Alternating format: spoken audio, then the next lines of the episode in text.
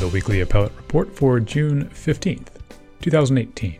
I'm Brian Cardell. This is the Daily Journal's weekly podcast considering salient appellate and constitutional law questions.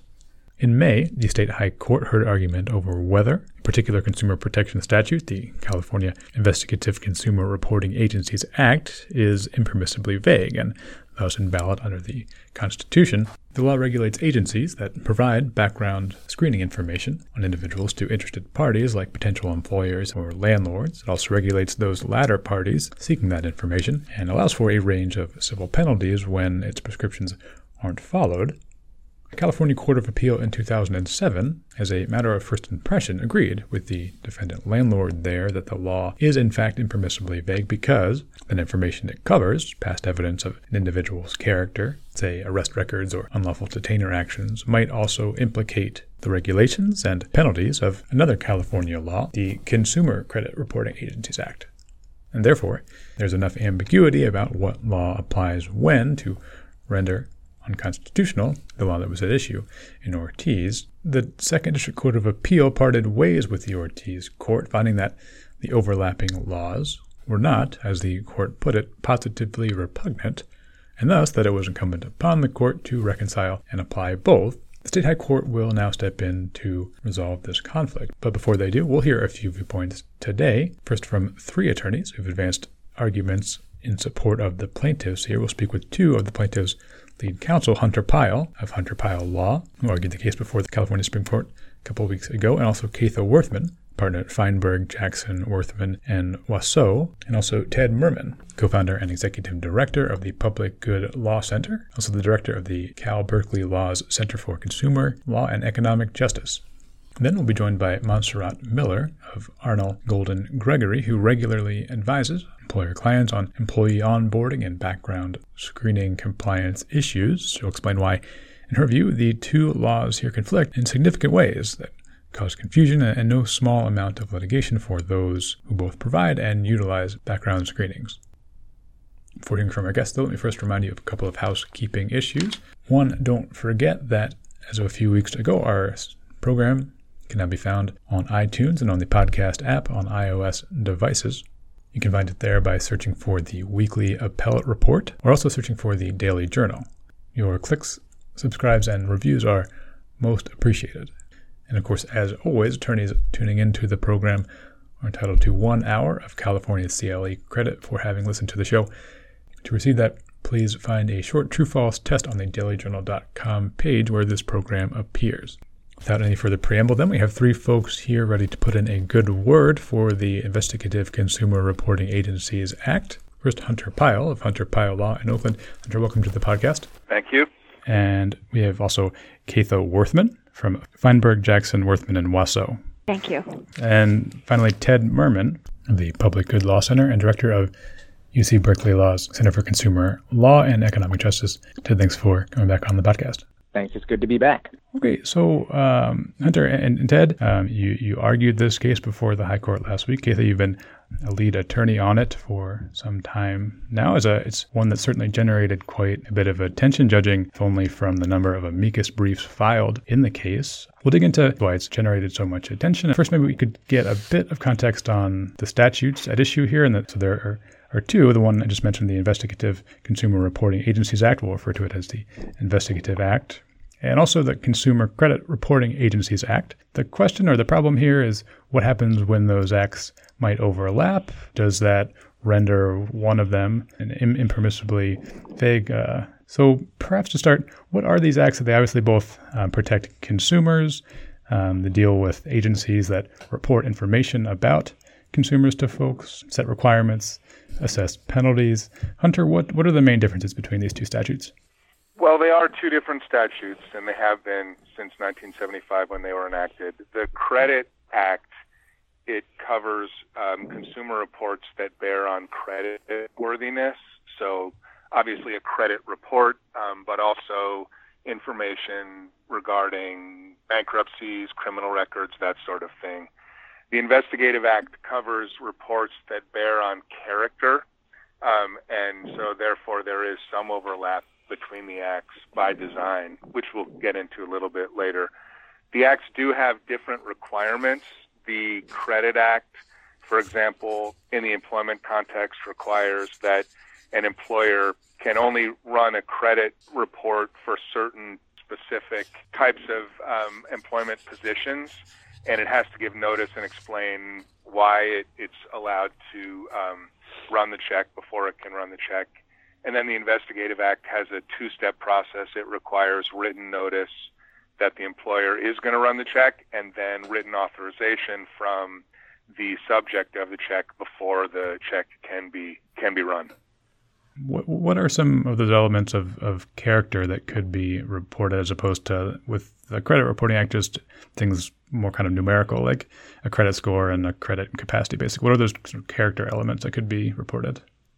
Well, basically, any piece of information that bears on character. So, for example, arrest records, motor vehicle records, bankruptcy records, history of, you know, tenancy um, whether the person has had, had has had issues there before. But the scope of the act is is broad, so it would be any information that was bearing on a person's character, reputation, background, that sort of thing. And as you, uh, you know, alluded to, we'll get into sort of the ways in which character information could blend in with credit worthiness information and how the two could overlap a bit. But first, let's talk about uh, Eileen Connor, the plaintiff here. Catha, who is Miss Connor? What exactly happened here that brought her to bring suit based on the uh, Investigative Act? Ms. Connor is one of several hundred bus drivers and school bus driver aides who worked for First Group Corporation um, Transport Company, which is a school bus company. And she uh, lives in Palm Springs. She's a bus driver's aide uh, before that, she was a nun um, who volunteered in the Caribbean and um, also worked in a canning plant and then came to work as a bus driver's aide. And the case arose when she and all of her fellow employees had background checks run on them without their consent and without the company following the requirements of the Investigative Reporting Act. So, specifically, what happened was First Group took over uh, Laidlaw, school bus company, and when it did so, it um, sent uh, forms asking for permission for um, to run additional background checks. The school bus drivers and aides, including Ms. Connor, had already had background checks run on them, but uh, First Group wanted to run additional checks. And rather than waiting um, to see if they received consent, First Group went ahead and ran the checks anyway. So out of that, um, over 1,100 school bus drivers and aides filed suit for violation of the Investigative Reporting Act. Uh, and it was filed in a number of different courts and eventually consolidated in LA Superior. So it's not a class action, it's a mass action. But and Eileen Connor is one of the bellwether plaintiffs in that action. At the trial court level, the, the court they're held against plaintiffs and against Ms. Connor based upon, as I understand it, a, an appellate ruling, uh, the name Ortiz, that instructs and when interpreting the, the investigative act that if there are circumstances where that act and, and the, the competing or the, the, the consumer act where, where they might both apply that creates void for vagueness situation such that the IC the investigative act can't be permissibly Im- imposed. Um, tell, tell, me a bit about Ortiz Hunter. What what is the is, is that basically the holding that those two acts can't both apply at the same time? Right. So Ortiz is a 2007 case out of the Fourth Appellate District in which the court held that that the legislature had intended for information to fall under either the Credit Act or the Investigative Act, but not both. And because tenant screening reports could go to both credit and character, the court found that it couldn't figure out which bucket to put the tenant screening reports in, and therefore it held that the Investigative Act was unconstitutionally void for vagueness.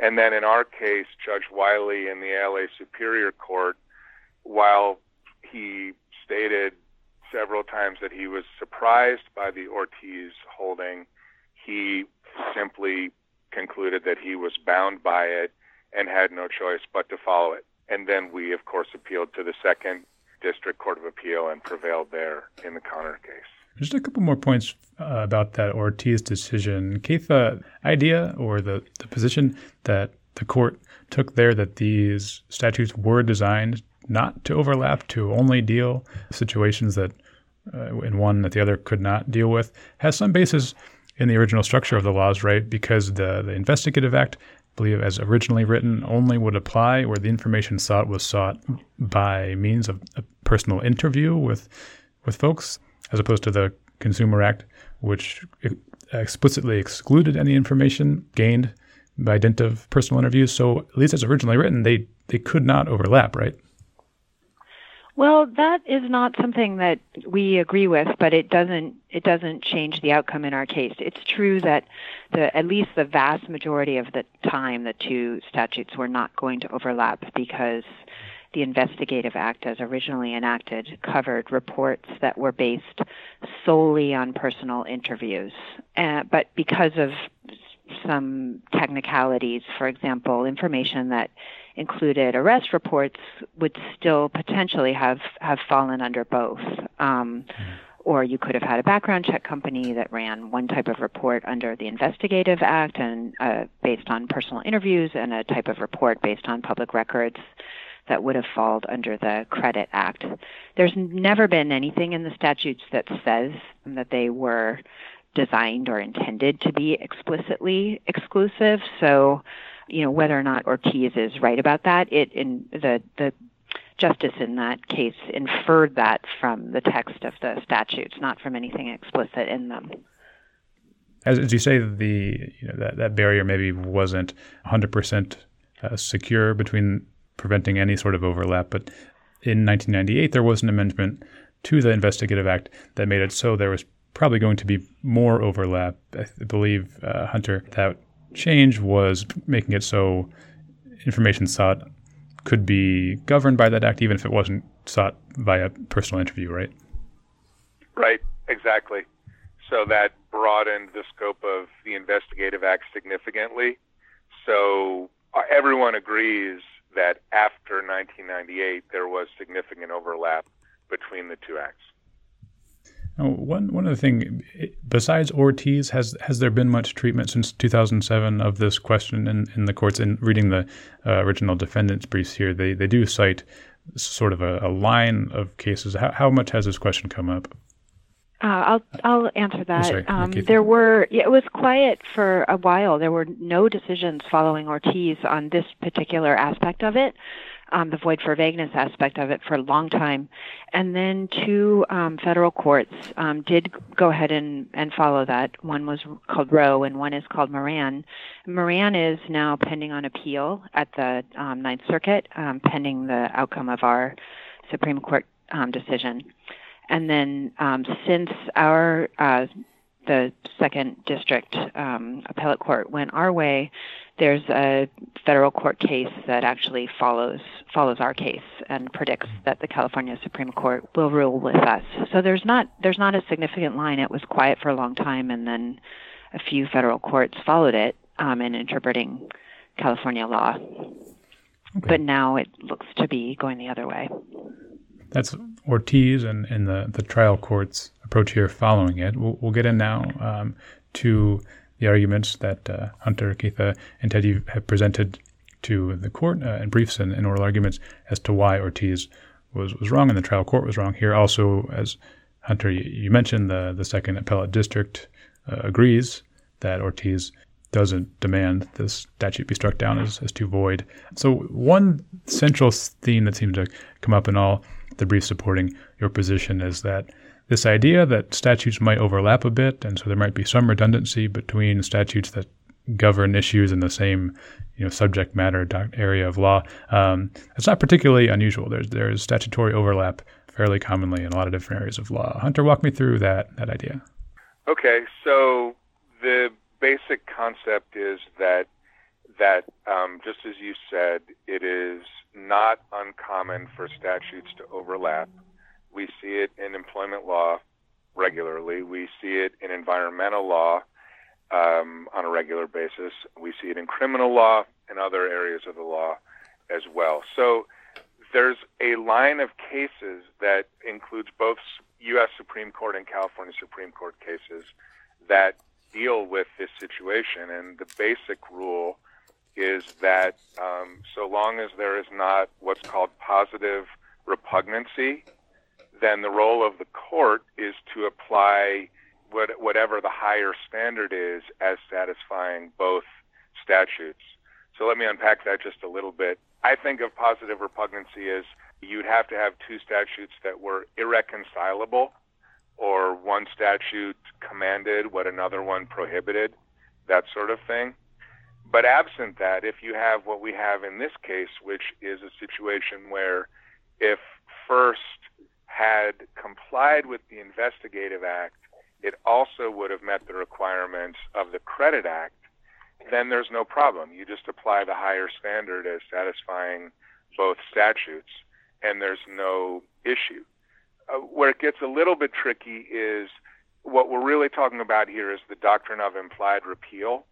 We're not talking about the void for vagueness argument, which is another analysis, and that just looks at whether the language of the statute is reasonably clear in terms of what it requires.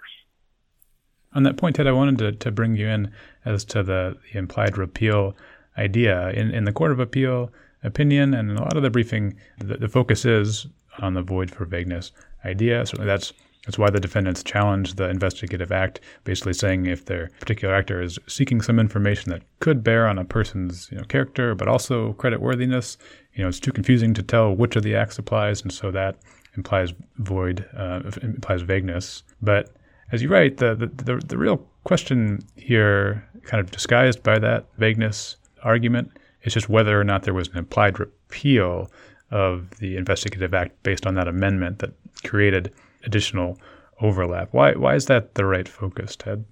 Well, the void for vagueness focus was was wrong from the beginning, uh, and that's really the fundamental problem with Ortiz. Uh, that really you have here two statutes, and in any circumstance where you have two statutes, it's the job of a court, as it's the job of an employer or a compliance counsel, to reconcile them, to apply both of them uh, if it's possible to do that and that's you know the the, the standard of uh, implied repeal to to give you uh, a sense of how that would work.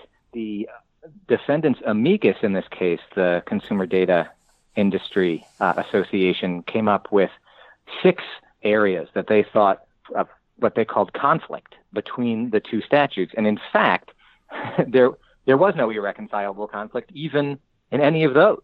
For example, they said, well the Credit Act requires that records be retained permanently. The Investigative Act says that records need be retained for only three years. But obviously, if both acts apply, as they do here, then a business can retain its records permanently and thereby satisfy both statutes. The same with, uh, you know, under the Credit Act, a, a consumer may submit a 100 word statement of dispute. Under the Investigative Act, the statement can be 500 words. So where both acts apply, you allow a 500 word statement. There are no irreconcilable conflicts here. What happened in Ortiz, and and you know this was the big mistake at at a, at a fork in the road, was to uh, apply the wrong standard. If you apply the implied repeal doctrine, then you reconcile both of these statutes, and there's it's really not difficult to do. The problem of you know the the void for vagueness standard is Hunter mentioned, uh, uh, you know, what a person of common intelligence would think when when faced with a particular uh, statute. It's extremely rarely exercised. In our research, we looked. The California Supreme Court has, in its history, faced 64 challenges uh, to a statute as void for vagueness. It upheld 53 of the statutes. Of the 11 that it struck down, 10 were in the criminal context, where void for vagueness really has some teeth. Uh, there's only hmm. one civil case in the history of the California Supreme Court where it applied uh, the uh, void for vagueness to strike down uh, a statute, and that was in Perez versus Sharp, with a landmark uh, interracial marriage case. Very far hmm. from uh, what was at issue here, which was, as you mentioned, a case of, of implied repeal, a case of reconciling two statutes, which, frankly, it's not that difficult to reconcile. To, just to jump ahead for a second, it, did did that idea come up at oral argument that the right sort of prism to look through here is the implied repeal one and not the idea of, of, of vagueness, Ted? It did. I don't know that it was labeled clearly as such, and certainly Hunter mentioned it. Uh, the the justices seemed more interested in the outcome than in labeling one doctrine or or another, hmm. uh, and I think that they they sensed in their judicial bones that uh, when you face more than one statute, you reconcile them. Uh, and you know, I I pointed out there that you know the recently even the, the court had faced a situation, uh, several situations where the statutes were in fact irreconcilable, where venue was going to be either in county A under one statute or county B under another statute, and there uh, you really you can't apply both. You have to figure out which one applies. In that case, they said the more the, the later enacted statute, the more specific statute uh, would apply. But in, even in that case, you don't throw out the other statute. You just apply it in circumstances where it applies. In this case, the court did mention that if that, even if you they they were to uh, apply the later enacted and more specific statute here, that would be the Investigative Act, not the Credit Act. So there's really no grounds for the defendant's claim and the Ortiz court's claim in this case. Okay, uh, Catha, could I ask you um, one theme in the in the appellate ruling is that you, courts should reconcile statutes that overlap, but only if still there remains some space in each statute that only that statute can cover. So there are different situations that only one can reach and the other cannot. So it, is that the case here that, there is some overlap, but each of these laws can reach spaces that the other can't, the others cannot? Right. One of the ways you, you evaluate whether or not there has potentially been an implied repeal in situations where there's a conflict, and here we would argue there's not even a conflict, but even if, if there is, you look to see if the statutes cover uh, specific situations that the other don't reach. And here, both the Investigative Reports Act and the Credit Reports Act cover specific areas that the other don't reach, so doesn't reach. So the C- Consumer Credit Reporting Act, for example, covers reports that specifically concern credit information that is factual that's obtained from a credit reporting agency. So like an Equifax report or TRW report, you know, that tells your credit score, for example, that's only covered by the um, Credit Reporting Act. And ICRA, the Investigative Reporting Act, is still the only statute that covers reports that are conducted solely based on, on per- personal interviews. So hmm. if a private investigator calls up and does an interview um, and writes something up based on that, that would be covered by ICRA, by the Investigative Reporting Agencies Act only, not by the other. Okay. Um, one other point that was interesting to flag is there has have been you know the use of legislative history and legislative intent put forth by both sides here. Um, Hunter, I, I, do know in, in your brief you mentioned that the most recent amendment, if you do look into the history, you know, would, would certainly not suggest that there was any intent to cause some sort of repeal, but instead just sort of bump up, improve consumer protections. Is that right? Yeah, that's that's absolutely right. I mean, you have the 1998 amendments that, as we've already discussed were intended to expand the scope of the Investigative Act because basically the the agencies that were running these acts had shifted from mainly personal interviews to using public records like criminal records and bankruptcy records and so on. Um, and so the Investigative Act uh, was pretty anachronistic at that point. So the legislature expanded the scope of that act which has more substantial penalties than the Credit Act in order to protect California consumers. So that indicates really that the legislature took the Investigative Act seriously and wanted to expand its scope. And then in 2011, the legislature expanded the scope, or I'm sorry, the legislature um, uh, amended the Credit Act in response to the situation where after the Great Recession, employers were using credit checks to deny employment applications. And so the legislature really beefed up the Credit Act in order to limit the situations in which employers could use credit reports in employment in the employment context. So both of those amendments we contend show that the legislature continues to believe that both the Investigative Act and the Credit Act play very important, overlapping, but yet still somewhat distinct roles. Just a, a couple of uh, maybe counter arguments of, of sorts. Catha, we, we discussed this one a bit already the idea that as originally enacted, the, the statutes either could not overlap or very rarely would. I know also the uh, defendants have cited that when these statutes were passed in the 1970s, it was around the same time a federal law, the Fair Credit Reporting Act, also was passed. That being you know one single piece of legislation, these being two that seem to cover the ground that the, the federal law does. How good of an argument do you think that is that the original intent may have been for these not to overlap, and that perhaps suggesting there would have been some implied repeal when, when they have begun to. Well, let's say that they they were intended to to be exclusive, um, which again we we don't think that they were.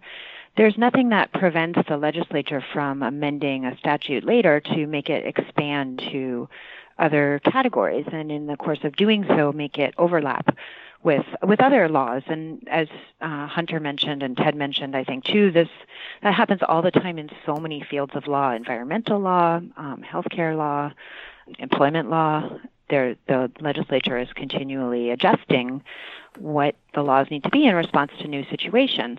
So, regardless of what the laws were meant to cover when they were originally passed in 1998, it became very clear that they were intended to overlap. The um, uh, justices at the um, Second District Court of Appeal were very interested in, in that point that since 1998 it had been very clear. And the justices at the um, Supreme Court also seemed interested in that issue. And I, am not sure exactly how strong of a, a, legal argument this is, but I just noted in, in reading through the filings that it, it does seem fairly inevitable that there will understandably be some confusion on the part of folks seeking consumers, information, landlords, employers. You know, when you're seeking some piece of information from a person's past that could potentially uh, suggest either character or credit worthiness, is the response, um, Hunter, just that just follow both laws and, and, and you'll be you'll be fine? And that that's sort of the, the end of it. Well, like many areas of the law, there's not only a single law that applies. And anytime you have more than one law that might apply to a situation, you have to do the analysis and ask, does the first law apply? If yes, then follow that, but don't end your analysis there. Does the second law also apply? And one of the things that we were able to provide the court that I think was helpful was a series of secondary sources, a series of practice guides from that are out there that exist for employers to look at. Mm. And the practice guides all say the same thing, which is comply with both. Be sure to comply with both. So while it might not be the simplest analysis in the world, it's not a particularly complicated analysis. I would just add uh, just uh, one addition on that point um, to to build on it. Justice Manella at the um, Court of Appeal below made the point that it's something we're all very familiar with. If you're going to make changes to your house, you have to get a permit. And if you're going to get a permit to put a second story, um, or you also want to put in a chimney, it could be that you need to go to multiple different offices to get multiple types of permits for the construction that you're doing. So it's something that, that happens all the time. Ted, uh, your group's uh, amicus filing, as, as many good amicus briefs do, really sort of zoomed out the scope here and, and suggested that the implications of this court's ruling were to say continue to follow Ortiz would be be pretty significant in areas of law all across the state, many different areas.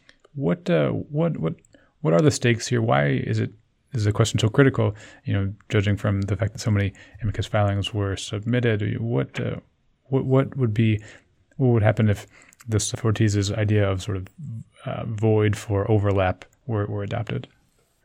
Well, as we've mentioned, there are uh, overlapping laws that apply in uh, what I would say every volume of the California Code.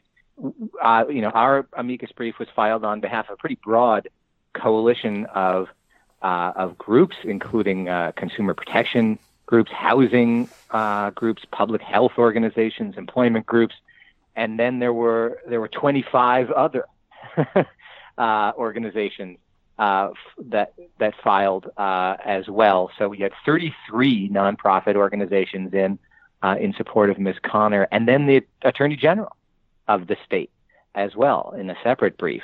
Uh, just and much of the focus, I would say, there were two major areas of importance that these briefs were underscoring. The first is just what you've mentioned, which is uh, let's look at what happens if void for overlap were an actual principle uh, or the one law at a time rule.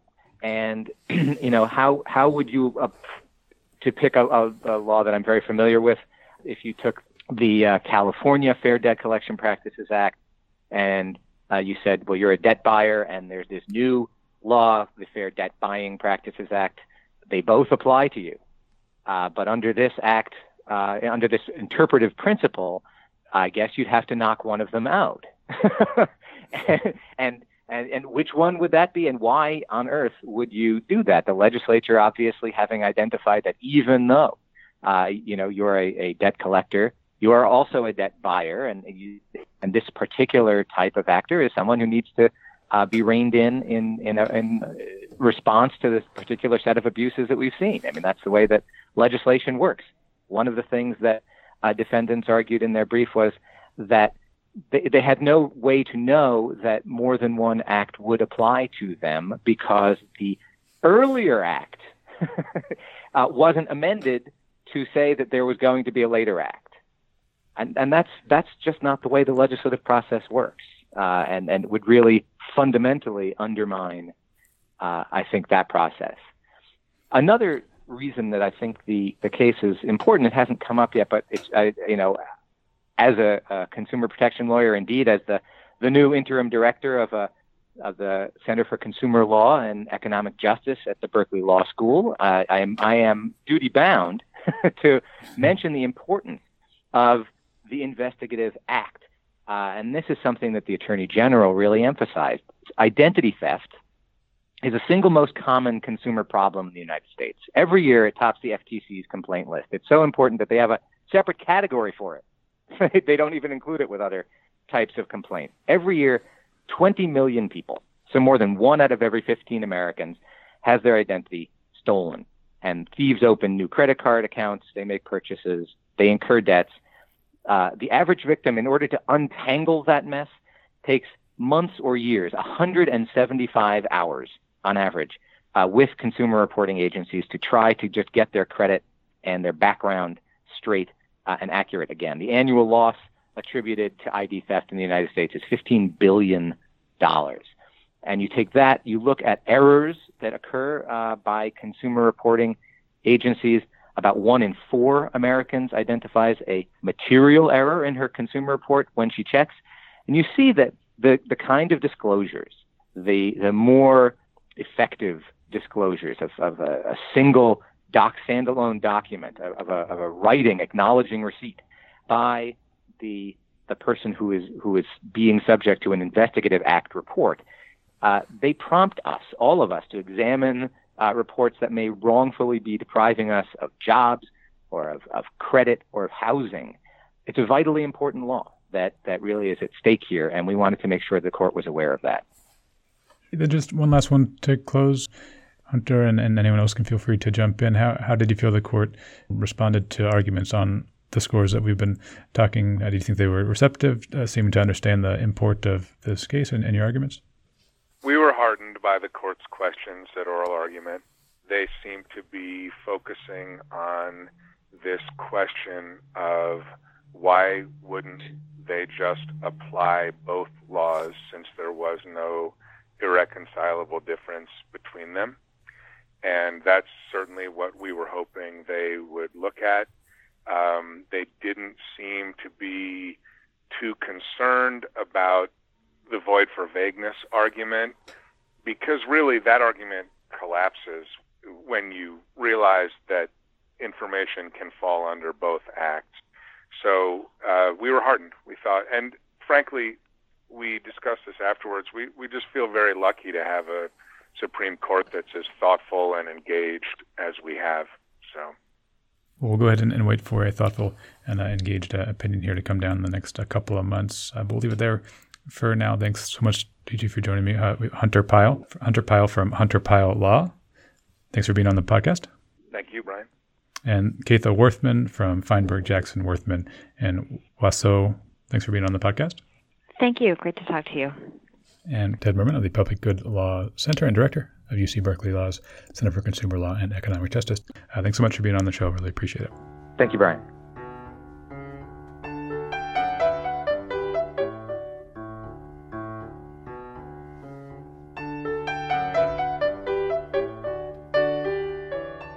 Montserrat Miller, a partner with Arnall Golden Gregory in Washington, D.C., and regularly advises employer clients on the employee onboarding process and background screening compliance issues. She's here to speak about the confusion that these overlapping California statutes create for such clients. Ms. Miller, welcome to the podcast. Thank you, Brian. Thanks for uh, inviting me to, to join your podcast today.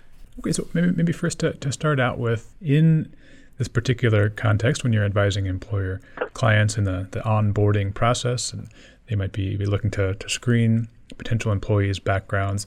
Tell me about how how they go about bumping into the particular law here, the Investigative Consumer Reporting Agencies Act in California. What sorts of things are they looking for? How does that process work?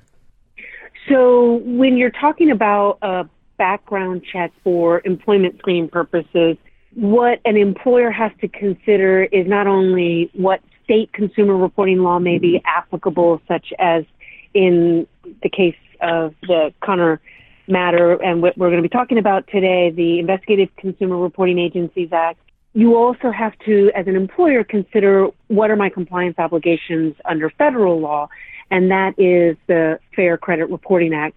So there is there are compliance requirements, obligations, both with respect to notices or disclosures that fall on both the employer and the background screening agency who's provided that report to the employer for employment screening purposes under both the Federal Fair Credit Reporting Act as well as any state laws, like in this case, what we're going to be talking about today with ICRA and then the Credit Reporting Agencies Act.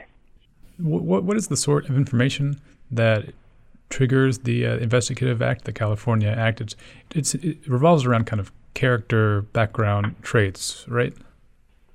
Right. So the split between both the Investigative Consumer Reporting Agencies Act, which goes to character, uh, personal uh, reputation, mode of living, and then the Credit Reporting Agencies Act, Consumer Credit Reporting Agencies Act, which it would have been helpful if they had come up with a shorter title, but the difference between the two really revolves around, and it, at this point in time, is is some of the information that is being provided in a consumer report or in California, as they're called, is, is an investigative consumer reporting act, investigative consumer report.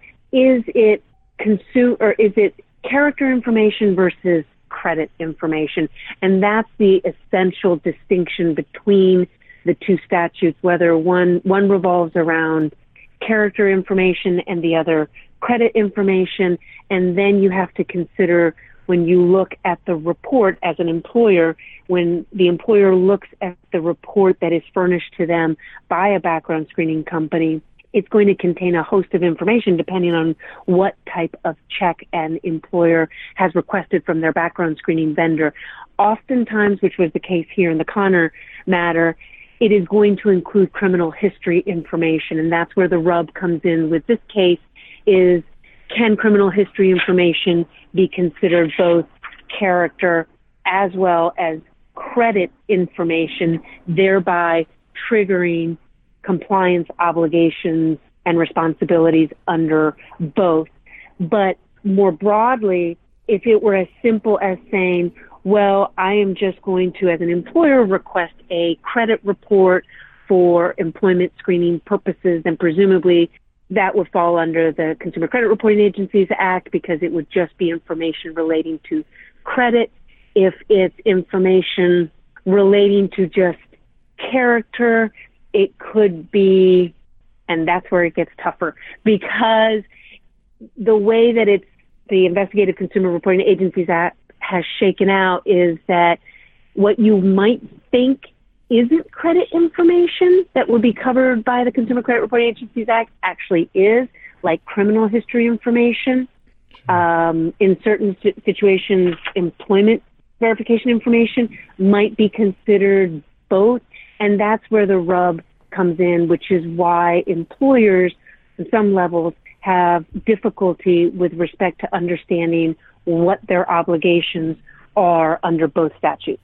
The issue that you cite is the the potential for the kinds of sought information to seemingly bleed across the the categorical divide here between the two acts and implicate both character and uh, credit worthiness is I think something that was centrally at issue in in the the main precedent being dealt with here, the 2007 case Ortiz versus Lyon Management Company. I believe their issue was uh, unlawful detainer actions that were looked into, right. and whether those could be indicative of, of character and creditworthiness as well. Certainly, seems like they could implicate both.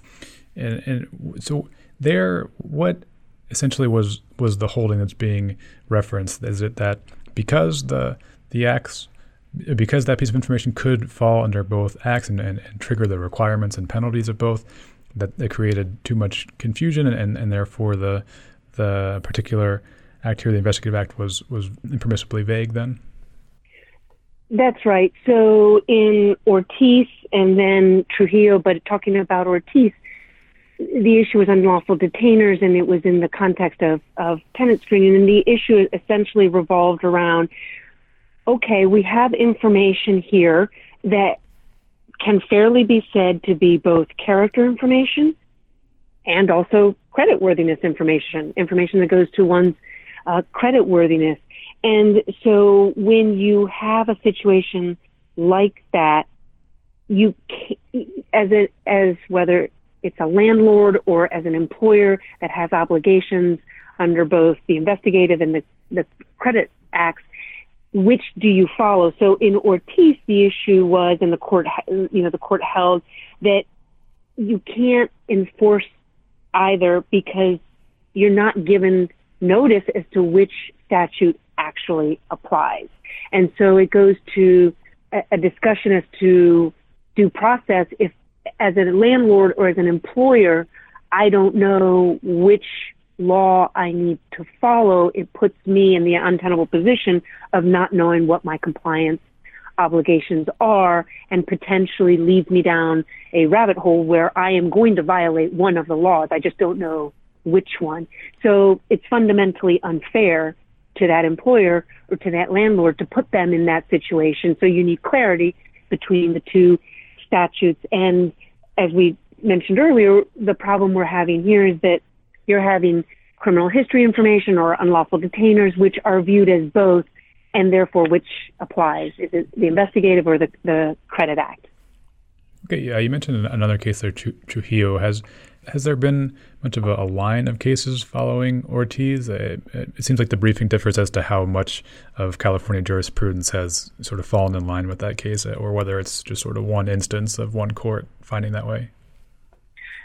Not a significant amount because you have the Ortiz case uh, and then the Trujillo, and those were both in 2007. And so there hasn't been a, a significant amount of case law in this particular area.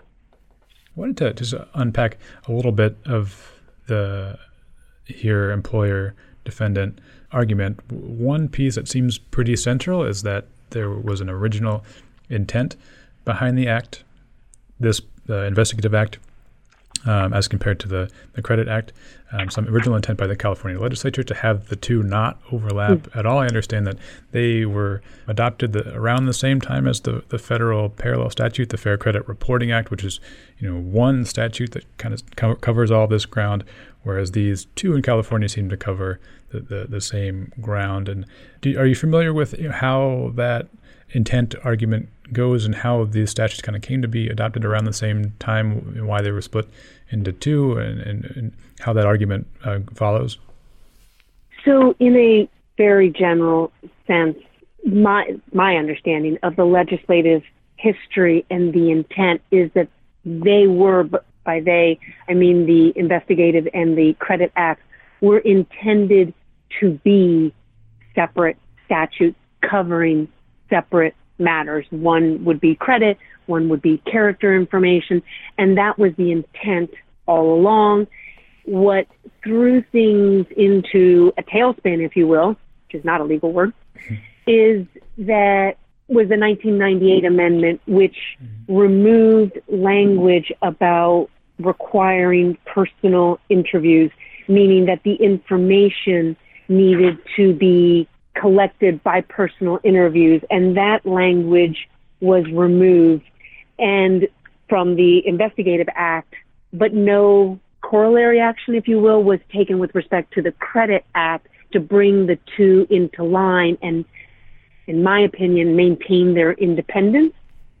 And so, from my read of the legislative history, it does appear that the investigative and the credit acts were in fact intended to be separate statutes and that you each would apply in a certain setting. But now you have this situation like here with the first student case where criminal history information is considered to be both credit and character and it's drawing both in, which was never the intent of the original act. So it is throwing a monkey wrench into how an employer, a landlord, or, or anyone else who would be requesting a report from a background screening vendor would have notice as to what obligations they would have to follow. Just for a moment, could could you sort of speak to the I guess the, the size of that that monkey wrench from clients you've worked with dealing with these two statutes? To what extent is it perplexing or vexing figuring out the which law will apply to this particular sort of information sought? So it's interesting because he, obviously we're talking about employment and employers here, but there is a larger universe, if you will, of players that are affected, and that includes the consumer reporting agencies as well, which are the background screening companies. So under the Investigative Act, they're called Investigative Consumer Reporting Agencies. Under the Fair, the Federal Fair Credit Reporting Act, they're just called Consumer Reporting Agencies.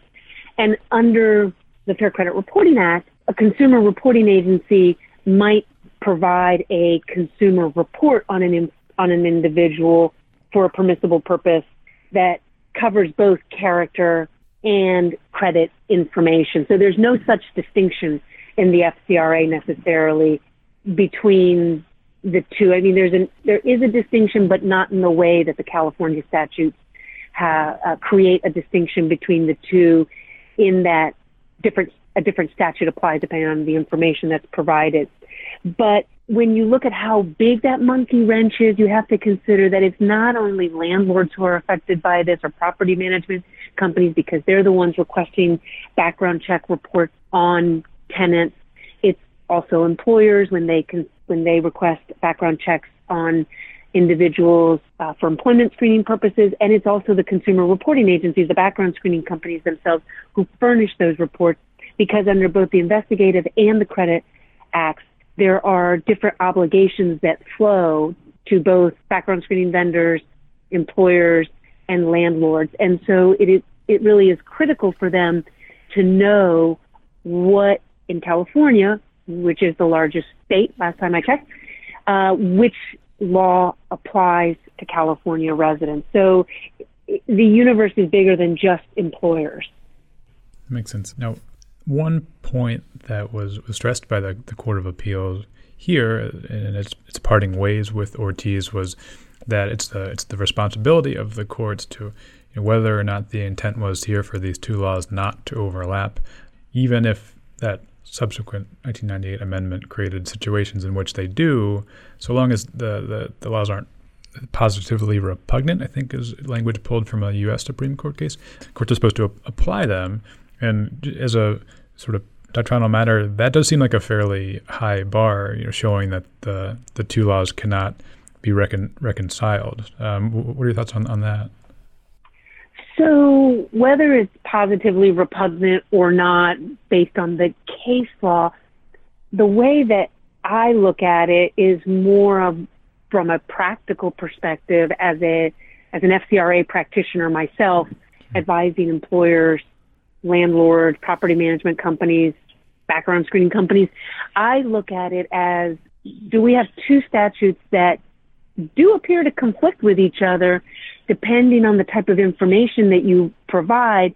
And in practice, when you provide these reports for whatever the permissible purpose might be, they're going to include all of that information.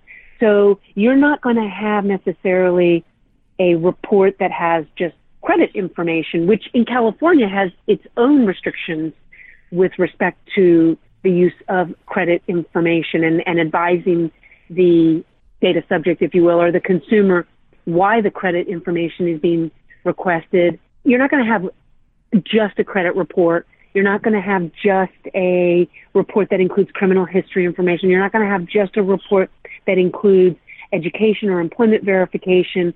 All of the elements that go into a background check report are included in one report. So that distinction between two statutes gets very confusing and complicated to navigate. And so essentially what you have to do is as an employer is when when you have differing laws, you essentially will always take the highest standard and apply that.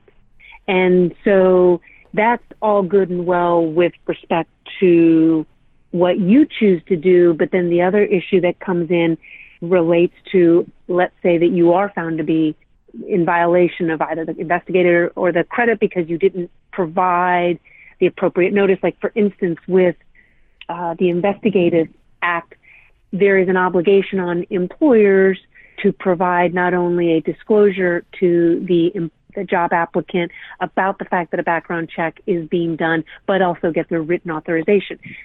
When you go over to the Credit Act, you have that same notice requirement, but no written authorization requirement. So it, that right there is essential to, okay, which, which of the two do I need to follow? So you're going to follow the one that's more stringent and where the rubber really meets the road for employers and why this is such a big deal on some levels is because of the enormous amount of litigation that is rampant in this industry with against both employers and background screening companies and landlords, property management companies for failure to comply with the California statutes. And even the damages are different under both the investigative and the credit act. So it does matter when you're, you know, whether it's repugnant or not under case law, it does, from a practical perspective, really matter to an employer or a background screener to understand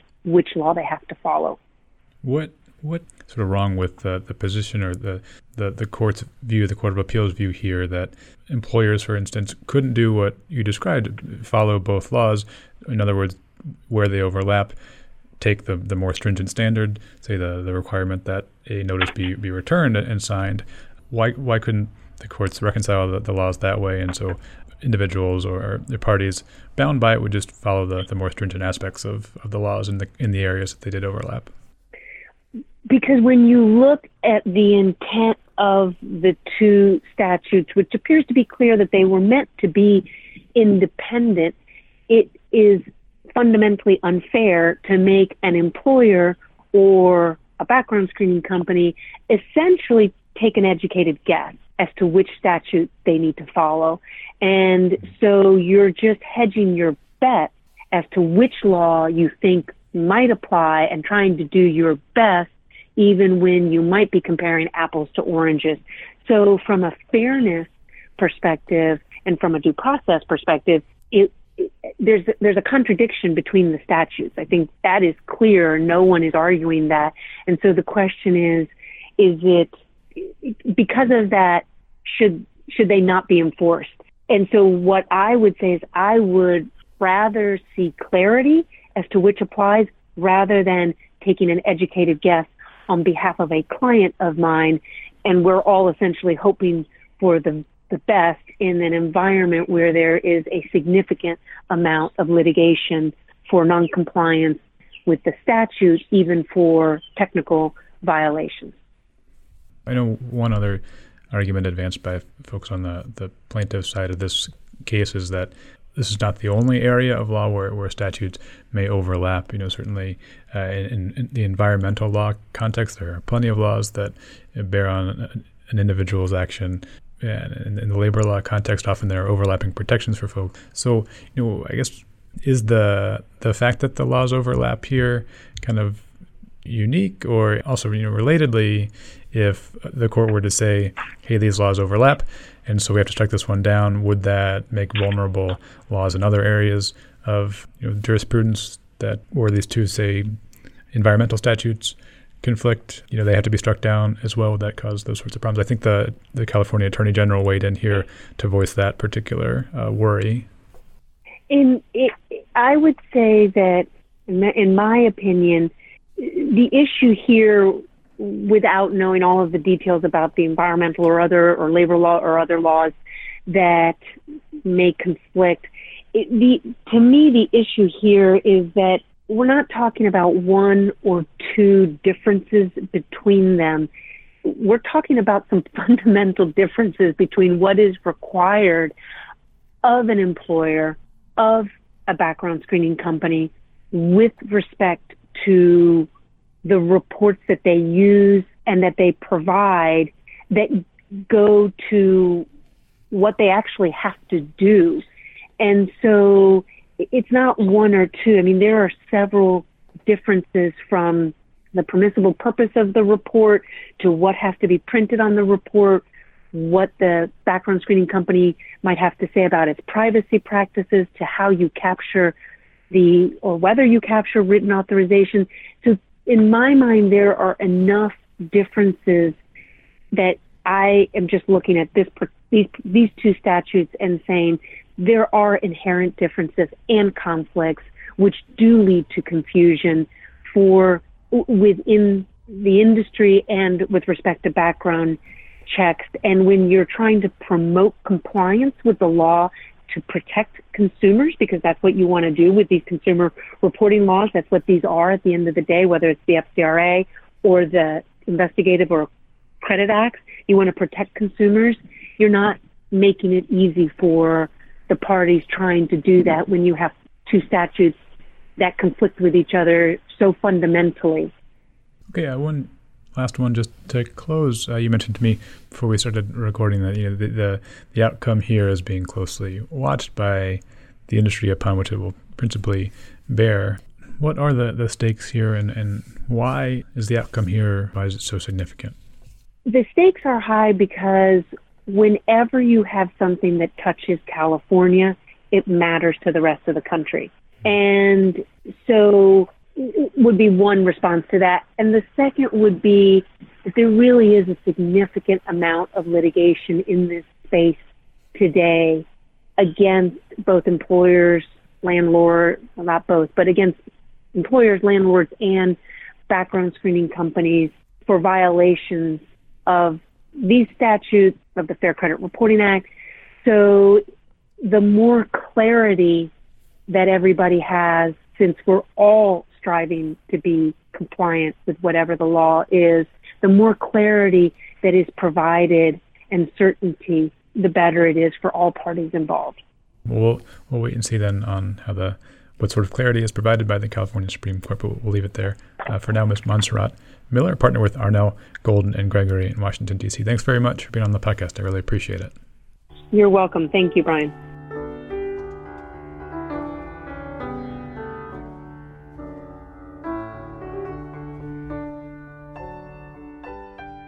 With that, our program for June 15th, 2018 is complete. I'd like to tender sincere thanks once more to all four of my guests Hunter Pyle, Catha Worthman, Ted Mermin, and Montserrat Miller.